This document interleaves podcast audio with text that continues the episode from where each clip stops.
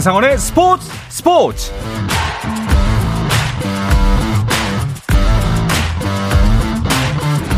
스포츠가 있는 저녁 어떠신가요? 아나운서 한상원입니다.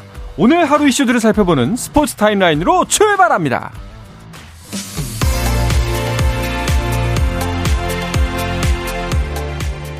네, 올스타 휴식기를 앞두고 치르는 마지막 프로야구 3연전. 하지만 전국이 장마전선 영향권에 들면서 인천, 잠실, 광주, 창원까지 4경기가 취소됐습니다. 우천 취소에 따라 내일 선발 투수도 변경됐는데요. 오늘 선발로 이건욱을 예고한 SSC는 김광현이, 김동주가 선발 등판 예정이었던 두산은 브랜든 와델이 출격합니다. 이로써 프로야구는 비의 영향을 받지 않는 고척돔에서만 경기가 펼쳐지고 있는데요. KT 대 키움의 경기입니다. KT 타선이 키움 선발 안우진의 공을 어떻게 공략할지가 궁금한 경기입니다. 키움이 먼저 1실점하긴 했지만 안우진이 5회까지 삼진 10개를 기록하며 시즌 삼진 왕다운 피칭을 보여주고 있고요. 4회에 임지열의 적시타로 경기를 원점으로 돌려놨습니다. 하지만 동점의 승부는 7회 균형이 무너집니다. KT가 3득점하면서 7회 말 현재 4대 1입니다. 프로야구 SSG의 2군 선수단에서 또다시 폭력 행위가 발생했습니다. KBO 클린 베이스볼 센터에 따르면 SSG 구단은 퓨처스팀에서 벌어진 집단 가혹 행위와 불미스러운 폭행 사실을 클린 베이스볼 센터에 신고했고 이틀 전 경위서를 제출했습니다. KBO 사무국은 현재 사건을 심도 있게 조사 중이며 다음 정도의 다음 주 정도에 상벌 위원회를 열어 징계를 내릴 예정이라고 밝혔습니다. 축구대표팀 공격수 조규성이 덴마크 미트윌란 입단을 확정하며 유럽파 대열에 합류했습니다. 미트윌란 구단은 조규성과 2028년 여름까지 5년 계약을 맺었다고 발표했는데요. 이적료 등 세부 내용은 공개되지 않았지만 유럽 현지 매체 등에서 추산한 이적료는 260만 파운드, 우리 돈 약 43억 원입니다. 대한체육회가 2014 소치 동계올림픽 피겨스케이팅 여자 싱글 금메달리스트 소트니코바의 도핑 의혹과 관련해 국제올림픽위원회 IOC의 재조사 요구를 검토하고 있습니다. 소트니코바는 소치올림픽 금메달 이후 도핑 논란에 휘말렸지만 별다른 징계를 받지 않았는데요. 하지만 소트니코바가 최근 러시아의 한 유튜브 채널에 출연해 2014년 도핑 검사에서 양성이 나왔다면서 그러나 두 번째 샘플에서 음성 반응이 나왔고 모든 것이 괜찮아졌다고 밝히면서 문제가 다시 불거졌습니다. 프로농구 제19단이 유력한 손호 인터내셔널이 김승기 감독을 초대 사령탑으로 내정했다고 밝혔습니다. 한국 농구의 기대주 이현중이 호주 프로농구 NBL에 도전합니다. 진출합니다. 이현중의 소속사는 이현중이 호주 일라라와 일라와라 호크스와 계약했다고 밝혔는데요. 구단에 따르면 계약 기간은 3년입니다.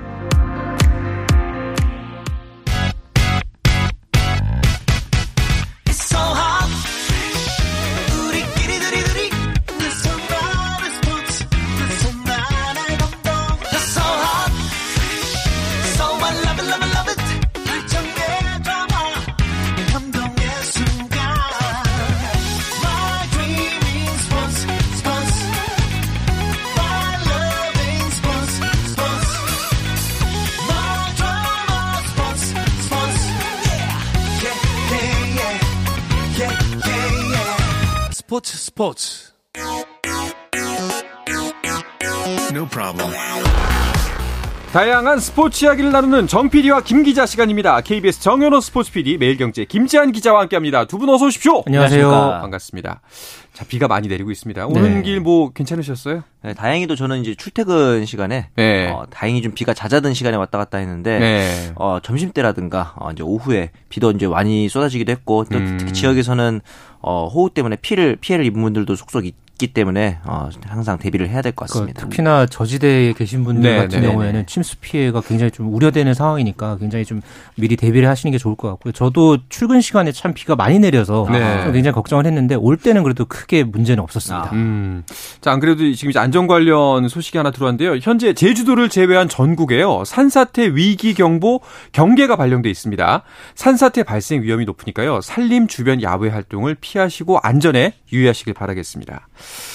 자, 비가 와서 프로야구 다 취소가 됐습니다. 사실 네. 요즘 기아 너무 좋잖아요. 아, 저번 주 전승이었죠. 아, 사실 김태군 네. 선수의 트레이드로 네. 어, 이제 안방만인 자리를 좀 보강을 했는데 음. 그 여파인지 김태군 선수가 매 경기 도 타점주 올려주고 있고 항상 보면은 이제 한 2년 전이었던가 그때도 7월에 전승이었거든요. 네. 아, 그런데 이 올스타 브레이크 정말 음. 어떻게 보면 선수들 입장에서는 휴식을 취할 수 있으니까 반갑기도 한데 또 팬 입장에서는 한창 페이스 좋은데 쉬니까 그렇죠. 조금 아쉽기도 하고 그런 복잡 미묘한 기분이 들어요. 현재 또 KBO 리그가 굉장히 지금 기아가 연승 행진을 달렸고 네네. 두산 베어스도 지금 8연승 달리고 아, 있잖아요. 네. 그러면서 지금 3위부터 9위까지가 굉장히 촘촘하게 음, 이 순위권이 형성이 돼 있는데요. 그런 가운데서 현재 또 지금 선두가 LG 트윈스죠. 네. 어, 이 추세로 가다가는 좀 조심스럽게 아하. 제가 좀 예측을 하는 게 좀 위험하게 어. 또 볼 수는 있겠지만은 이 서울 라이벌끼리의 이 한국 시리즈를 또 볼 수 있지 않을까. 이게 아. 역사상 거의 없었던 걸로 제가 좀 기억을 하는데 가을 야구 예전에 뭐 플레이오프 정도는 뭐 있었던 걸로 제가 기억을 합니다만. 5년도에 네. 이제 아 그때는 LG가 한국 시리즈 못 갔군요. 네. 롯데랑 했으니까. 네. 음. 그래서 아마 이 서울 라이벌 간의 한국 시리즈를 볼 수 있지 않을까. 그러네요. 조심스럽게 예측해 봅니다. 알겠습니다. 오늘 원래 MLB 시간인데 프로야구 얘기가 계속 나오고 있는데 네. 이거 하나만 물어봅시다. 네. 김태군 선수 왔을 때 화 냈어요, 안 냈어요? 류지혁 선수가 워낙 좋은 선수여서 그러니까요. 조금 아쉽긴 했는데 네. 왜냐하면 김태군 선수 내년에 또 FA이기도 하니까 음. 개인적인 욕심으로는 김태군 선수와 이제 장기 계약을 맺어서 음. 어, 기아 양방만이 좀 오래 남았으면 하는 바람도 있고요. 아, 네, 알겠습니다. 자, 이제 MLB로 다시 한번 넘어가 볼까 합니다. 역시 네. MLB 하면 일단은 우리나라 선수들 활약부터 짚어봐야겠죠. 네. 자, 먼저 전반기 우리나라 메이저리거들. MLB는 이제 전반기가 끝이 났잖아요. 그렇습니다. 네. 오늘 이제 홈런, 메이저리그 올스타전 홈런 더비가 펼쳐졌고요. 그러면서 네. 이 전반기가 마무리가 됐는데 김하성 선수가 일단 전반기에 가장 돋보였죠. 음. 뭐 원래 이 장점이었던 수비뿐만 아니라 네. 예, 타석에서도 이 샌디에이고의 핵심 역할을 말 그대로 톡톡히 해냈는데요. 벌써 두 자릿수 홈런에다가 또 두 자릿수 도루까지 기록을 하면서 커리어 하이로 일단 전반기를 잘 마무리했습니다. 그렇죠. 네. 아쉽게 이 내셔널리그 올스타에는 뽑히지 못했고요. 또 거기에다가 샌디에이고의 팀 성적이 좀 상대적으로 아쉬웠죠. 네. 예, 그럼에도 이 김하성 선수의 전반적인 진가를 확인할 수 있었던 예, 그런 어떤 이 전반기를 이제 보볼 수 있었고요. 네. 어, 피츠버그에서 이제 뛰고 있는 배지환 선수와 최지만 선수 네. 두 선수는 좀 부상 때문에 좀 울고 웃었던 음. 예, 그런 어떤 전반기를 어, 이제 마무리를 했고요. 류현진 선수는 뭐 비록 이제 전반기 뭐 작년서부터 해서 지금 한 1년 가까이 예, 투구를 어, 이제 빅리그에서는 하지 못하고 있습니다만은 네. 또 이제 최근 들어서 이 마이너리그에서도 어, 좋은 투구 내용을 보여주면서 현재 재활에 계속해서 박차를 가고 있습니다. 네. 이 어떻게 보면은 약간 작년에 그 기시감이 좀 듭니다. 네, 그렇죠. 어, 작년에도 사실은 김하성 선수가 이게 아, 이거 음. 내야수로서 자리를 잡을 수가 있을 것인가. 음, 네. 그런데 뭐 보란 듯이 맹활약을 음. 펼쳤거든요. 올해도 역시 뭐 샌디오가 보가츠도 영입했기 때문에 맞아요. 내야 경쟁에서 조금 아 너무 강력한 경쟁자가 생긴 거 아닌가? 그렇죠. 이런 생각이 들기도 했어요. 기존에 이제 마차도 그리고 페르난도 타티스 주니어에 제이크 크로넨워스 사실 김하성 선수가 처음 샌디에고에 진출할 때부터 자리 없다 이런 네. 얘기들이 있었는데 그렇죠. 여기다가 잰더 보가츠까지 영입하니 정말 자리 없다. 음. 하지만 보란 듯이 실력으로 자기의 자리를 또 확보를 해냈거든요. 오히려 이제 어, 위축될 수 있는 상황에서도 더 공격적이고 적극적인 주루 플레이에 어, 기존에 약, 항상 약점으로 지적되었던 패스트볼 상대 타율도 어, 굉장히 좀 개선을 했기 때문에 음. 김하성 선수의 어떤 선수로서의 레벨이 한 단계 step up한 게 아닌가 네. 어, 그런 생각이 들었습니다. 그러니까 이제 오각형 중에 많은 부분이 점점 더 채워지고 있다. 그렇죠. 이런 느낌이 네. 드는데 이번 타격도 괜찮았잖아요. 그렇습니다. 전반기의 성적을 보면요. 타율 2할 5푼 8리에 홈런 10개, 31타점에 어, 도루 16개. 그러니까 도루 같은 경우는 벌써 한 시즌 본인의 최다 기록을 경신을 한 상황이고요. 네. 홈런도 현재 이제 한 개만 더 치면 이제 타이 기록에 어, 그렇죠. 이제 작성을 하게 됩니다. 대부분의 지금 수치가 career high를 달성한 상황이기 때문에 음. 남은 이 하반기, 후반기에서의 김하성 선수의 또 타격 예, 성적이 또 어떻게 또 이어질지 음. 굉장히 기대가 됩니다. 그리고 이제 수비 부분에서 이제 지표라고 할 수 있는 DRS 즉 수비 기여도 그리고 음.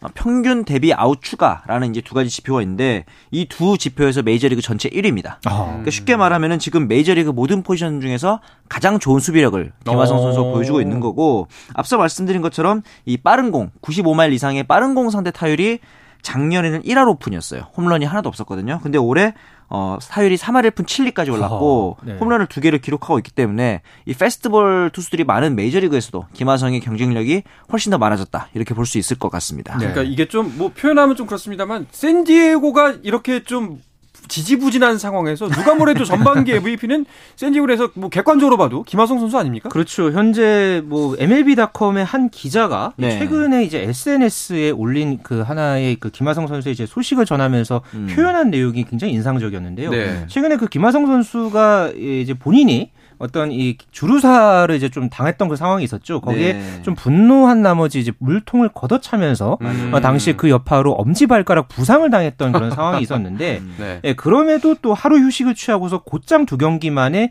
어, 멀티 히트를 또 기록을 했단 말이에요. 네. 이런 어떤 모습을 보면서 이 MLB.com의 기자가 어, 어리석은 행동을 하고 후회하지 않은 사람이 있을까? 뭐 이렇게 음. 표현을 하면서 김하성 선수를 감쌌고요. 올해 김하성은 샌디에이고의 MVP고 누구보다 음. 열심히 했다. 실수를 했지만은 네. 다시는 그런 일을 하지 않겠다고 다짐했다.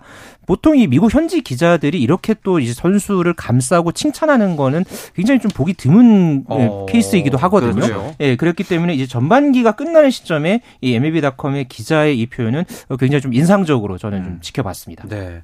자, 좀 이제 후반기에는 성적으로 좀 치고 나왔으면 좋겠다 하는 음. 욕심이 들고요. 네. 배지환 선수도 한번 얘기를 해볼까요? 네, 배지환 선수 사실 이번 시즌에 첫 빅리그 콜업이 됐는데 타율 2할 3푼 8리 2홈런 여기까지는 이제 일반적인 루키의 음. 어, 1년차 성적표일 것 같은데 보루가 도로가 무려 20개입니다. 네. 아, 지금 네. 메이저리그 전체 1, 2위를 다투고 있을 정도인데 여기다가 수비도 어, 내야와 외야를 모두 커버할 수 있기 때문에 어, 피츠버그 구단 입장에서는 기동력이 있는 선수인데다가 어, 수비 포지션도 다양하게 소화를 할 수 있기 때문에 어, 굉장히 어, 훌륭한 선수로 지금 일단은 자리를 잡았다고 볼 수 있겠죠. 네. 그리고 뭐 또 배지환 선수 같은 경우에는 또 피츠버그가 시즌 초반 굉장히 좋았기 때문에 더욱 음. 함께 빛이 났잖아요. 그랬죠. 네. 어, 전반기 거의 이제 초반 중반을 지나가면서 굉장히 연승 행진도 오래 이어갔고요. 그러면서 맞아요. 내셔널리그 중부지구 선두까지 치고 음. 올라면서 어, 피츠버그가 오랜만에 이 가을 야구를 하는 거 아니냐. 뭐 이런 또 기대감도 있었는데 중반 이후에 계속해서 이 연패 상황이 이어졌죠. 음. 그러면서 어느새 현재 승률이 41승 49패 4할 5푼 6리까지 어, 내려갔습니다. 그러네요. 그러면서 현재 이 중부지구에서 선두에 올라 있는 신시내티와 지금 벌써 8게임 반차까지 벌어졌는데요. 아하. 전반적으로 이 중반 이후에 투타 불균형에 이런 어떤 아쉬움을 어, 후반기에는 어느 정도 좀 회복할 수 있을지 이 현재 피츠버그로서는 어, 큰 과제로 꼽히고 있습니다. 그렇습니다. 네. 배지한 선수도 부상자 명단에 이름이 올랐는데 좀 이 올스타 브레이크 때 충분한 휴식 취하면서 다시 한번 재도약하는 기회가 됐으면 좋겠습니다. 그렇습니다. 네. 자, 그리고 또 메이저리거 최지만 선수와 류현진 선수. 어, 최지만 선수는 고, 얼마 전에 복귀를 했고요. 맞습니다. 네, 류현진 선수는 이제 복귀가 기대가 되고 있는 중이죠. 그렇죠. 최지만 네. 선수 사실 개막 이후에 부상 전에도 굉장히 좀 슬럼프였잖아요. 그런데 거기다가 이제 4월에 아킬레스건 부상까지 당해서 참 안 풀리는 시즌이구나 생각했는데 어 지난주에 복귀를 해서 어, 그렇죠. 어, 전반기 마지막 경기에서 또 다행히 홈런을 네. 어, 기록을 했습니다. 그러면서 이제 후반기가 좀 가장 기대가 된다 이렇게 생각이 들고 류현진 선수도 재활 등판 경기를 이제 치르고 있습니다. 일단은 싱글레이에서 루키리그에서는 3이닝 1실점 했고요. 그다음에 이제 싱글레이 두 번째 재활 등판에서 4이닝 무실점. 사실 류현진 선수 정도의 클래스가 되는 선수면 성적보다는 어떻게 어, 구속에 올라오느냐 그리고 음, 아프지 않느냐 음, 그렇죠. 이런 부분이 중요한데 페스티벌 구속이 지금까지 많이 나오진 않고 있어요. 그래서 조금 걱정이 되긴 합니다만 류현진 선수도 다 어, 생각이 있을 것이다. 네. 라는 생각이 있기 때문에 지켜봐야 될 것 같습니다. 아, 작년 이 무렵쯤이었나요? 이거 좀 지나서였나요? 그 부상당하고 나서 언제 내년 7월에나 복귀. 네. 네. 근데 벌써 7월이 됐어요. 맞습니다. 벌써 1년이 지났죠. 예. 네. 바로 후반기에 투입 가능할까요? 일단 류현진 선수의 현재 이 재활 등판의 모든 포커스는 건강하게 던지는 거죠. 음. 절대 다쳐서는 안 되고요. 네. 그렇기 때문에 아마 후반기에 바로 투입이 되지는 않을 겁니다. 왜냐하면 아. 토론토가 현재 또 이 와일드카드 경쟁을 하고 있는 그런 상황이기 때문에 어, 류현진 선수를 바로 이 선발진에 합류를 시키는 것보다는 컨디션을 상황을 좀 보면서 어, 이제 당분간 여기에 초점을 맞춰서 뭐 triple A에 한 두세 차례 정도 더 네. 등판을 시킬 것으로 이제 보여지고 있고요. 어, 이제 만약에 이제 류현진 선수가 정상적으로 정상적인 컨디션에서 예, 복귀를 하게 된다면은 어, 아무래도 이 가을 야구에 네. 또 토론토가 이제 음. 올라가게 됐을 때 굉장히 토론토 마운드에 큰 힘이 될 것으로 기대하고 있습니다. 네, 알겠습니다. 자, 그리고 메이저리그 이제 전체로 봤을 때는 네. 역시나 올해도 역시 오타니의 광풍이었다. 뭐 이런 생각이 들어요. 이 선수가 이번 시즌은 조금 주춤하지 않을까라는 생각이 들기가 무섭게. 지금 이제 전반기에만 홈런 32개니까 MLB 전체 타자 중에 유일하게 30홈런 넘긴 선수고 이 오타니의 30호 홈런이 비거리가 무려 150m가 나왔습니다. 네. 혼자 혼자서 알루미늄 배트 쓰는 거 아니냐 뭐 이런 네. 얘기도 나올 정도고 당연히 어, 장타율과 OPS 부분에서도 1위고 이렇게 OPS가 1.0 넘어가는 메이저리그 타자가 오타니가 유일합니다.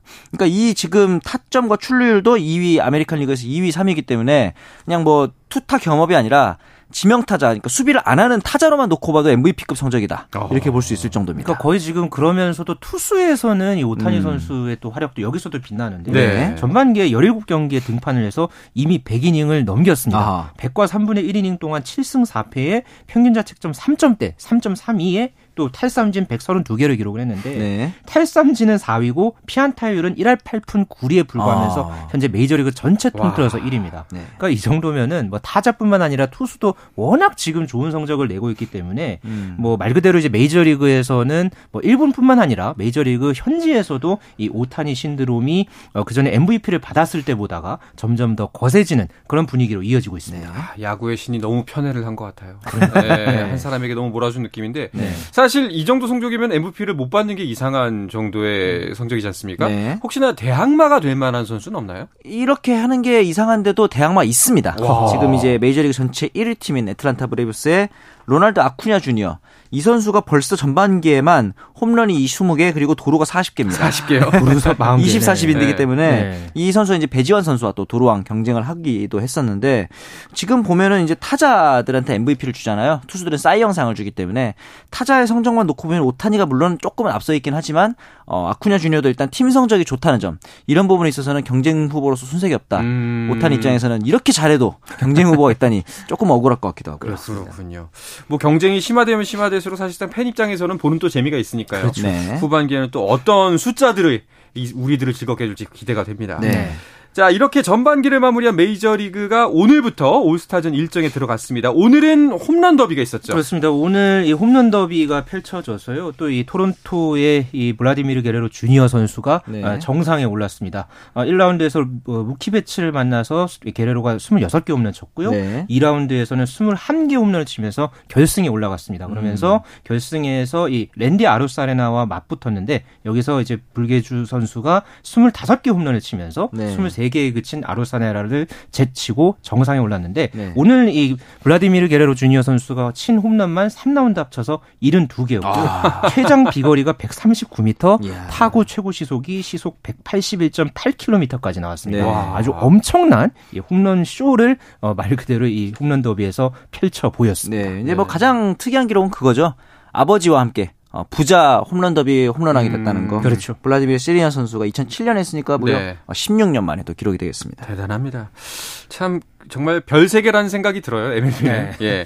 자 그리고 뭐 토막 소식 하나 전해드리면 그 과거 이제 우리 KBO 리그를 호령했던 거포 심정수의 심정수 선수의 차남 네. 케빈 심이 메이저리그 애리조나 다이아몬드 백스에 지명됐다는 소식이 있네요. 맞습니다. 네. 이제 장남인 제이크 심, 그러니까 우리나라 네. 이름으로 심종원 선수도 사실은 재작년에 KBO 리그 드래프트에 참가를 했었는데 음. 당시에 이제 지명을 받지 못했거든요. 근데 이번에 차남인 케빈 심 선수가 애리조나에서 5라운드에 지명이 됐습니다. 어. 기본적으로 이제 우익수, 3루수, 1루수 이런 포지션들을 초하면서 이번 대학리그에서 타율 2할 9푼 8리에 홈런이 13개, 기본적으로 어, 장타력을 보여줄 수 있다는 점이 아버지랑 좀 닮은 것 같고요. 음. 이렇게 되면서 이제 어, 이 선수의 활약이 또 궁금해지기도 하고 여기다 이제 마지막에 셋째인 에릭 심도 야구를 합니다. 그래서 이 에릭 심도 과연 네. 지명을 받을지 이 부분이 또 이제 재밌게 기대가 저는 또 이 케빈 심 선수가 이렇게 또 지명을 받으면서 이 네. MLB.com이 굉장히 집중적으로 좀 조명한 음. 그런 기사가 굉장히 좀 재미있었는데요. 한국에서 헤라클레스로 알려진 음. 아버지의 이제 심정수의 아들이다, 장남이다 음. 이렇게 좀 표현을 한 거를 보고 네. 어뭐그 심정수 선수의 음. 당시 음. 그런 어떤 뭐 기록들 여러 가지 음. 기록들을 좀 이렇게 소개를 많이 했거든요. 네네. 그러면서 헤라클레스 이렇게 표현을 한 거를 보고 저는 굉장히 이 KBO 리그가 음. 또 미국에 또 지금 굉장히 또 이 역수출의 또 신화, 음. 그렇죠. 메릴 켈리 선수라든가 이런 선수들도 있잖아요. 이런 부분들 덕분에 좀 이 한국 야구가 굉장히 또 이 미국 사회도 미국 야구에도 깊이 각인돼 있고 굉장히 관심이 높아졌다. 네. 어, 이런 게 좀 흥미롭게 지켜봤습니다. 네. 뭐 잘하면 이제 이정우 선수와 케빈 심 이렇게 아들 대결 주니어 예, MLB에서 볼 날이 올 수도 있을 것 같다는 생각이 듭니다. 그렇습니다. 네. 알겠습니다. 자, 이어서 스포츠계 다양한 이슈들을 좀 더 짚어볼까 하는데요. 그 전에 잠시 쉬었다가 돌아오겠습니다.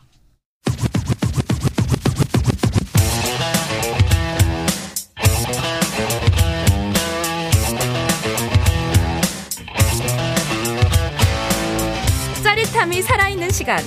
한상원의 스포츠 스포츠. 네, 어떤 스포츠 이야기도 함께 할 수 있는 시간 정 PD와 김 기자 듣고 계십니다. 매일경제의 김지한 기자, KBS 정현호 PD와 함께하고 있습니다.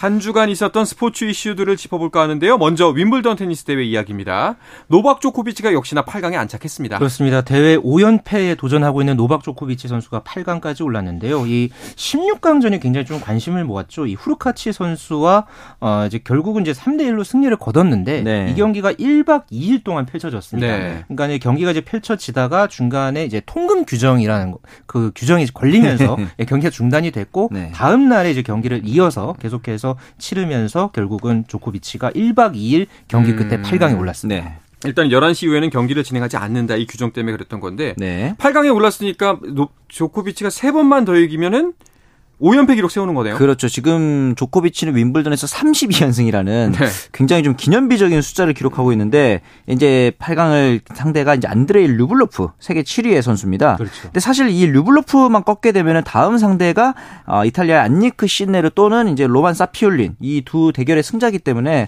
어떻게 보면은 류블로프만 넘고 나면은 어, 결승까지 가는 길이 조금은 수월해 보이지도 않나 그런 생각이 음, 들기도 합니다. 다른 쪽 8강 대진은 어떻게 나왔나요? 네, 대진표 반대편에서는 1번 시드 현재 세계 랭킹 1위인 이 카를로스 알카라스 선수가 어 이제 오늘 이제 8강에 이제 네. 올라섰죠. 그러면서 현재 이제 8강 상대로는 현재 2003년생 이 동갑내기인 덴마크의 홀게르 루네 선수와 예, 맞대결을 펼치면서 이 20살 선수 간의 음. 8강전이 예, 또 펼쳐지게 됐고요.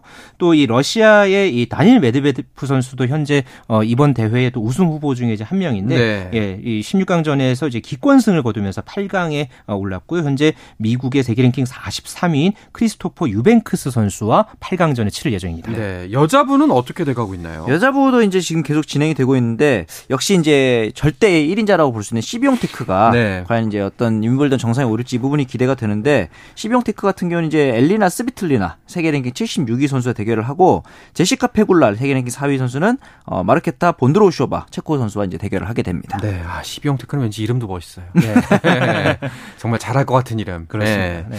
자, 그리고 또 반가운 소식 한 가지가 있는데요. 어, 스포츠 클라이밍을 우리에게 널리 알려준 선수죠. 음. 김자인 선수가 오랜만에 복귀해서 우승을 했습니다. 그렇습니다. 김자인 선수의 월드컵 우승 소식을 다시 전할 수 있는 게 참 개인적으로는 굉장히 네. 참 가슴 뭉클한데요. 음. 프랑스 샤모니에서 열린 이 국제연맹 월드컵 9차 대회 여자부 리드 결승에서 정상에 오르면서 2019년 10월 이후에 4년여 만에 음. 어, 월드컵 무대 정상에 올랐습니다. 이번 금메달로 김자인 선수가 또 어, 이제 세계 암벽 대회에서 또 새로운 기록을 세웠는데요. 월드컵 무대에서 개인 통산 이 리드 종목에서만 30번째 금메달을 따냈습니다. 네. 국제연맹에 따르면 이 남녀를 통틀어서 월드컵 시리즈 한 종목에서만 30개 의 금메달을 따는 게 김자인 선수가 최초라고 하는데요. 어. 엄마가 된 뒤에 그러니까 김자인 선수가 2021년에 딸을 출산을 했죠. 그 이후에 첫 번째 금메달을 따내면서 이 암벽 여제의 귀환을 아주 화려하게 알렸습니다. 그러니까 사실 그 여성 선수로서 출산이라는 것이 굉장히 커다란 벽이기 때문에 선수로 음. 복귀하는 것조차 쉽지가 않은데 네. 우승까지 거뒀단 말이죠. 맞습니다. 네. 사실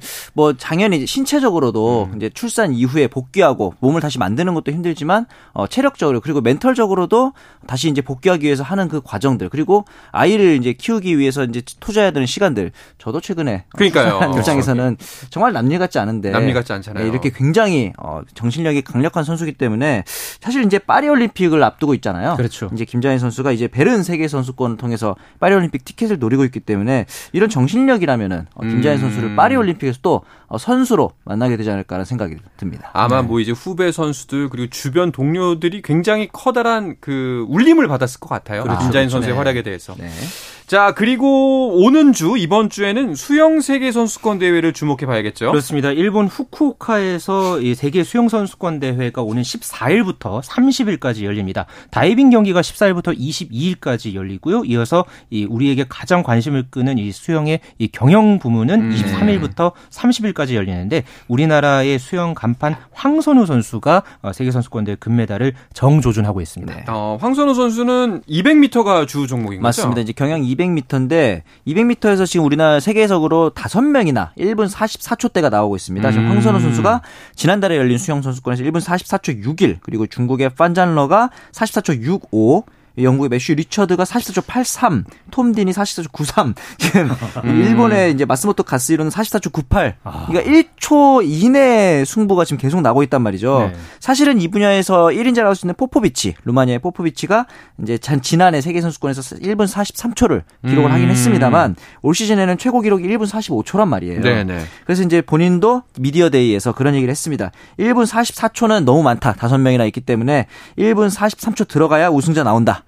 그리고 44초는 메달권이다. 이렇게 얘기하기 때문에 43초라는 이 기록 눈여겨보시면 좋을 것 같습니다. 네. 와, 이거 뭐 사실 말이 뭐 44초 6, 1, 83 이렇게 말하지 눈 깜빡, 눈 깜빡 할 사이잖아요. 다다닥이죠. 그렇죠. 다다닥이죠, 진짜. 그러니까 0.01초 승부라고 네. 보시면 됩니다. 네. 100m는 그럼 어떤가요? 그러니까 100m도 더더욱 촘촘한데요. 아, 황선우 선수가 지난달에 이 자유형 100m에서 47초 79를 기록을 했는데 이게 그러니까 시즌 랭킹 9위에 해당하는 기록입니다. 네. 참고로 이 판잔너가 47초 2이고요. 그러니까 는 0.57초 차죠. 네. 황선우 선수와 판잔너가 그리고 호주의 카일 찰머스 선수가 47초 44 그리고 이 포포비치가 47초 61. 그러니까 여기서도 거의 0.1초, 0.01초에서 승부가 결정이 납니다. 그렇기 네. 때문에 당일 컨디션, 당일 경기력에 따라서 아마 이 메달 색깔이 좌우될 것으로 전망됩니다. 뭐 손가락 한 마디만 먼저 닿아도 금메달이 될수 있는 그렇죠. 거잖아요. 손톱도 네. 자르면 안 되겠어요. 큰 동작 뭐 이런 부분들 다 중요합니다. 자, 그런가 하면은 그럼 개영 800m는 우리나라 메달 가능성이 있나 요? 예전부터 개영하면은 사실 좀 생소하신 분들이 많을 텐데 네. 이번에 황선우, 김우민, 이호준 선수가 국제 수영 연맹 A 기록을 통과를 했습니다. 음. 그러면서 이게 사상 처음으로 어, A 기록을 통과했는데 코칭 스태프 내에서는 우리나라가 현재 기록을 보면 영국, 미국, 중국에 이어서 4위권 어, 정도다. 그런데 아.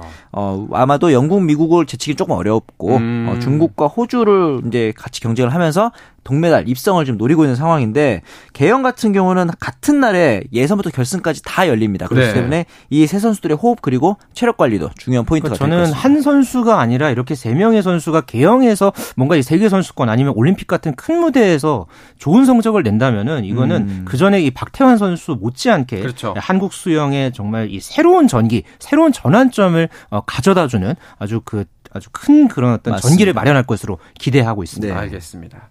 자, 마지막으로 세계 선수권에서 뭐 어떤 경쟁 또 어떤 선수들을 주목하면 좀 더 재밌게 볼 수 있을지 네. 전해 주시죠. 일단은 우리나라에서는 중장거리 종목이 김우민 선수가 출전을 하고 여자 수영에서는 김서영 선수가 또 출전합니다. 그리고 경영이 아닌 다이빙 종목에서는 이제 간판인 우아람 선수 출전을 하고 하이다이빙이라 해서 25m, 27m 높이에 굉장히 높은 높이에서 네. 다이빙의 이제 종목인데 이 종목에 최병화 선수가 와일드카드로 또 출전을 하게 됐습니다. 알겠습니다. 자, 이달 말이면 좀 금메달 소식 많이 들을 수 있었으면 좋겠습니다. 그렇습니다. 자, 이야기를 끝으로 이번 주 정 PD와 김 기자는 마치겠습니다.